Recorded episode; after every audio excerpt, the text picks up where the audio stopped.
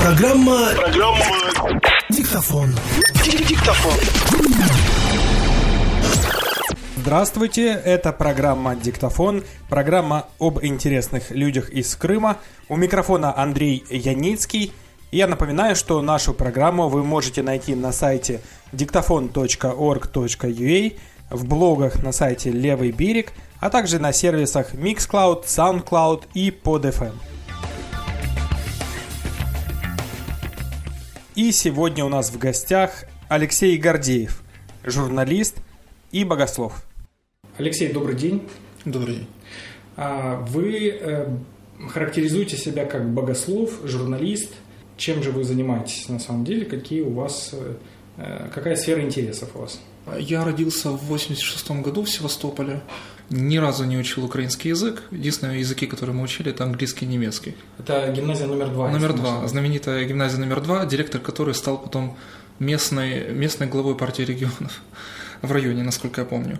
После этого я поступил в христианский университет, э, в Киеве получил, скажем так, богословское образование, но потом я переключился на журналистику, работал в изданиях The Kiev Times, э, потом фрилансил для некоторых тоже киевских изданий, и на данный момент работаю междунар... работал международным э, журналистом для Пятого канала, и сейчас работаю на канале News One, точно так же международной журналистикой.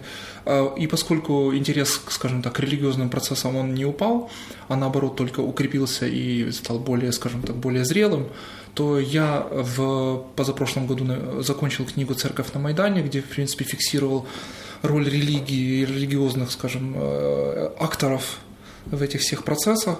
Вот, она вышла в Киеве в издательстве «Книга Ноша». И сейчас работаю над книгой уже «Религия на войне». Это, скажем, логическое продолжение э, предыдущей книги, но намного сложнее в разы. Если так э, коротко сделать резюме вашей книги «Религия на Майдане», «Церковь на Майдане», то церковь какую роль играла? Поддерживала протесты или противостояние, или наоборот э, сглаживала их? Есть какая-то единая идея? Или разные церкви действовали по-разному? Разумеется. Даже среди, в середине или в центре, э, скажем так, проукраинских церквей была оппозиция, и в центре антиукраинских и, скажем, антипротестных церквей была своеобразная оппозиция. Но в целом общем можно сказать, что их главная идея была э, присутствие – не столько поддержка, как присутствие среди людей, и кто-то преследовал религиозные цели, например, там просто помогать людям бороться с травматическими всякими явлениями и благовествовать, как говорят протестанты. Кто-то просто-напросто поддерживал, как, например, часть священства УПЦКП.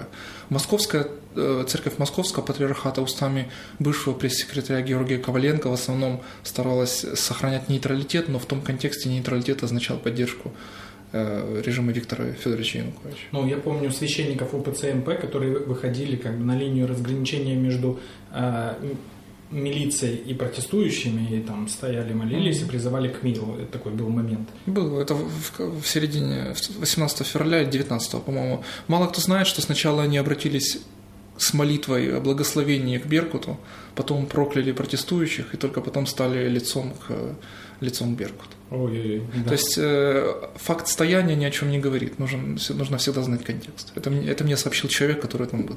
А вы сами э, вы исповедуете какие религиозные взгляды? Я принадлежу к протестантской церкви. Для простоты можно сказать, что это евангельские христиане-баптисты. А, то есть вы христианин, но просто не, э, ну, я не знаю, правильно ли это будет, но нетрадиционные для этих территорий конфессии как бы, христианской. Можно сказать, но они уже где-то около 200 лет. 100, минимум 160 лет э, недавно праздновали в России и в Украине точно так же. есть... Но вы не священник, вы просто прихожанин, да? который хорошо реально. разбирается в религиозных вопросах. Да, в протестантизме человек может спокойно получить образование и не быть священником. В принципе, это возможно и в любой другой христианской конфессии. Просто там, как правило, если человек решается посвятить, как говорится, жизнь Богу, то он получает образование и сразу же идет в священники. Тут совершенно по-другому. Ну, вы в своих работах вы агитируете как-то за протестантизм или вы стараетесь отстраненно э, подавать эту информацию? Какого рода работа? Э, ну, э, в книгах, в журналистике богословской. То есть вы все-таки воспринимаете это как ну, какой-то агитационный момент да, для своей религии, или э, это попытка разобраться вот, в чувствах других людей, в, в их, может быть, заблуждениях, может быть, э, убеждениях? Это хороший вопрос. Э, я знаком со стандартами журналистики и стараюсь их, э, их уважать и почитать. Э, с ситуацией с книгой, я знаю, были некоторые обвинения, она называлась «Церковь на Майдане», но преимущественно концентрировалась на протестантах. Были обвинения, что это подмена понятий, подлог. Я объясню почему. Я понимал, что книга о Майдане будет интересна в течение первых двух лет. И это действительно так. Например, выход э, сейчас книги «Майдан свидчения» э, в издательстве «Духлитера», он уже не интересен. Он уже не... Да. В основном э, понятие «Майдан» скомпрометировано, и потому выход еще одной книжки воспринимается как, наверное, как истории людей, которые видели своими глазами аннексию Фолклендских островов или Судетской области в Чехии, да, в Что уже обросло мифами. Неинтересно, это неинтересно. Но э, поскольку я писал эту книгу быстро, очень имело значение скорость выхода на конкретные источники.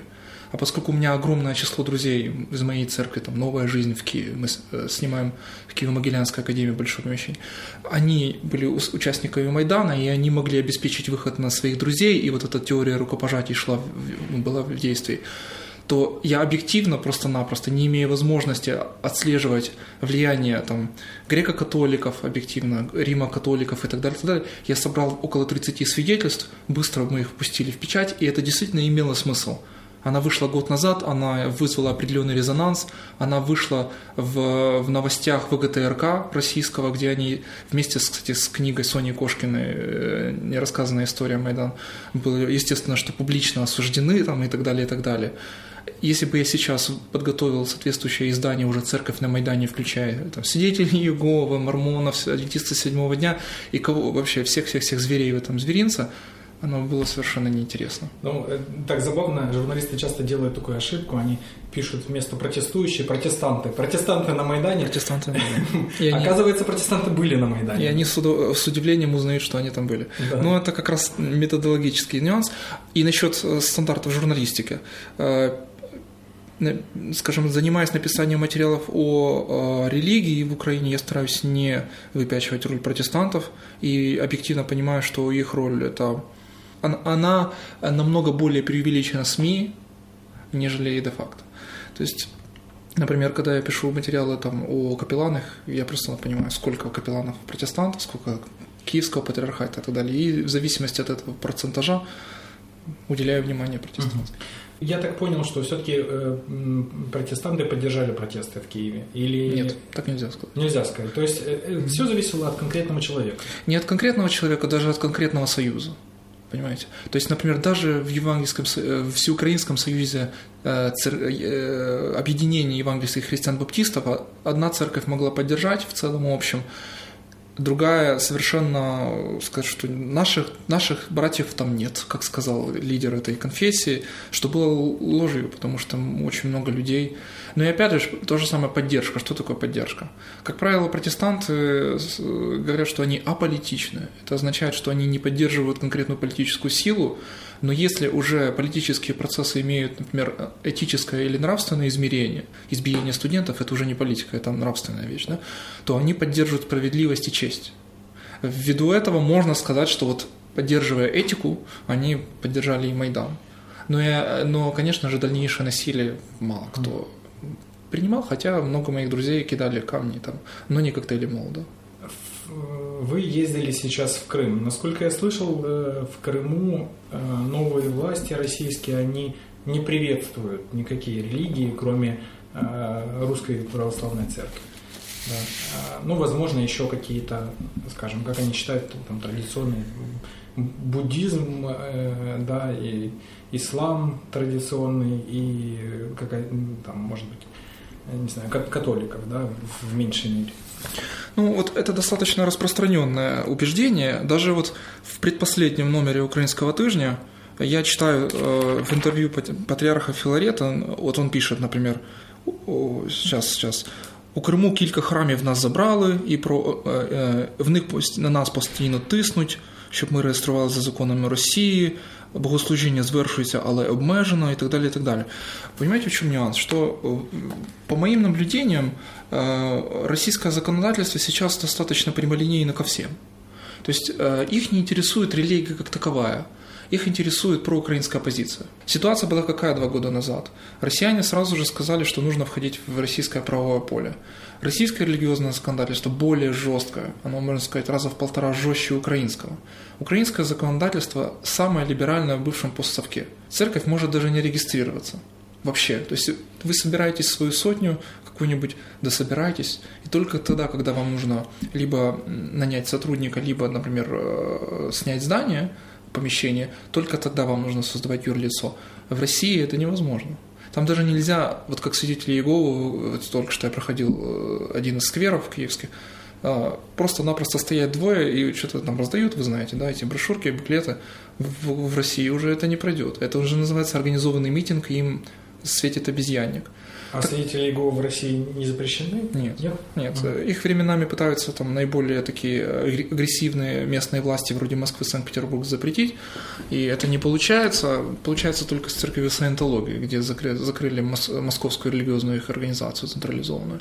Так вот, россияне сразу же сказали, что будут переводить на рельсы российского законодательства, Э, киевский патриархат этому сопротивлялся очень сильно. Греко-католики молчали, потому что это самая централизованная организация, э, которая подчиняется Ватикану.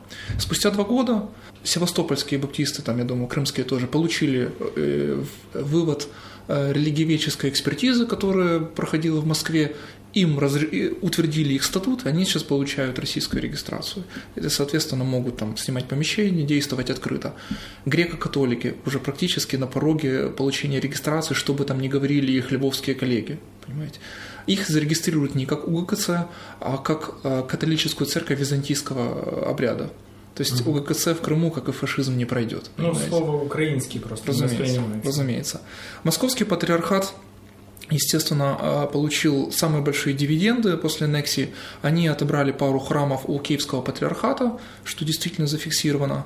А, они а, способствовали, разумеется, установлению русского мира и так далее, и так далее. Сейчас они, конечно, имеют определенную монополию на, вот, на влияние на государство, как Но они это хотят. только что священника собирались назначить директором археологического заповедника Херсонес-Таврический, да? Да.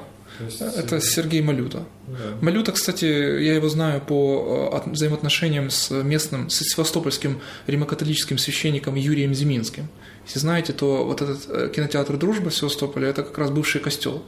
И Халюта лютой ненавистью э, ненавидел Рима католика, который хоть, хоть что-то пытался говорить о реституции, чтобы вернуть хоть как-то этот э, храм, ну, бывший храм. И... А сейчас этот вопрос поднимается нет, в Севастополе? Нет, нет. нет.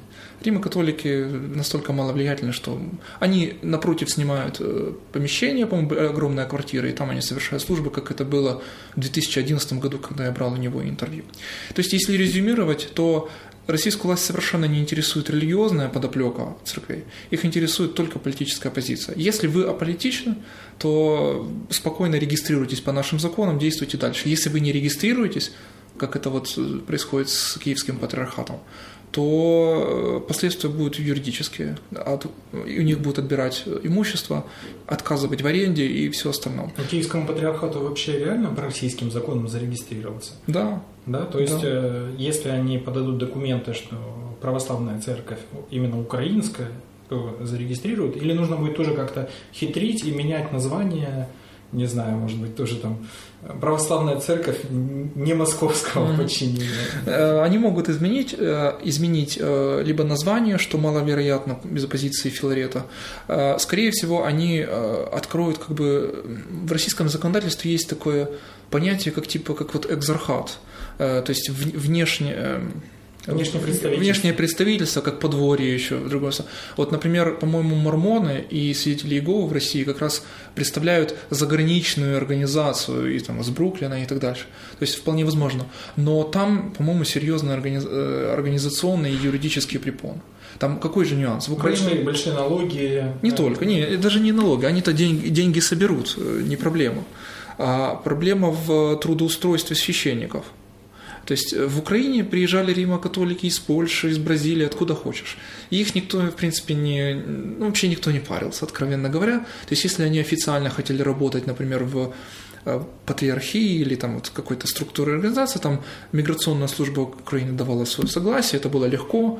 В России уже не так. Да, в России есть квоты, и, и, и очень строгие правила, и, по-моему, надо сдавать вплоть до анализов надо сдавать на получение вида на жительство, и, в общем... Ну, 90 дней. Сложно. Э, Рима-католики, например, жалуются, что э, и греко-католики, что можно пребывать только 90 дней в Крыму. И ввиду этого э, наблюдается такая чудовищная ротация.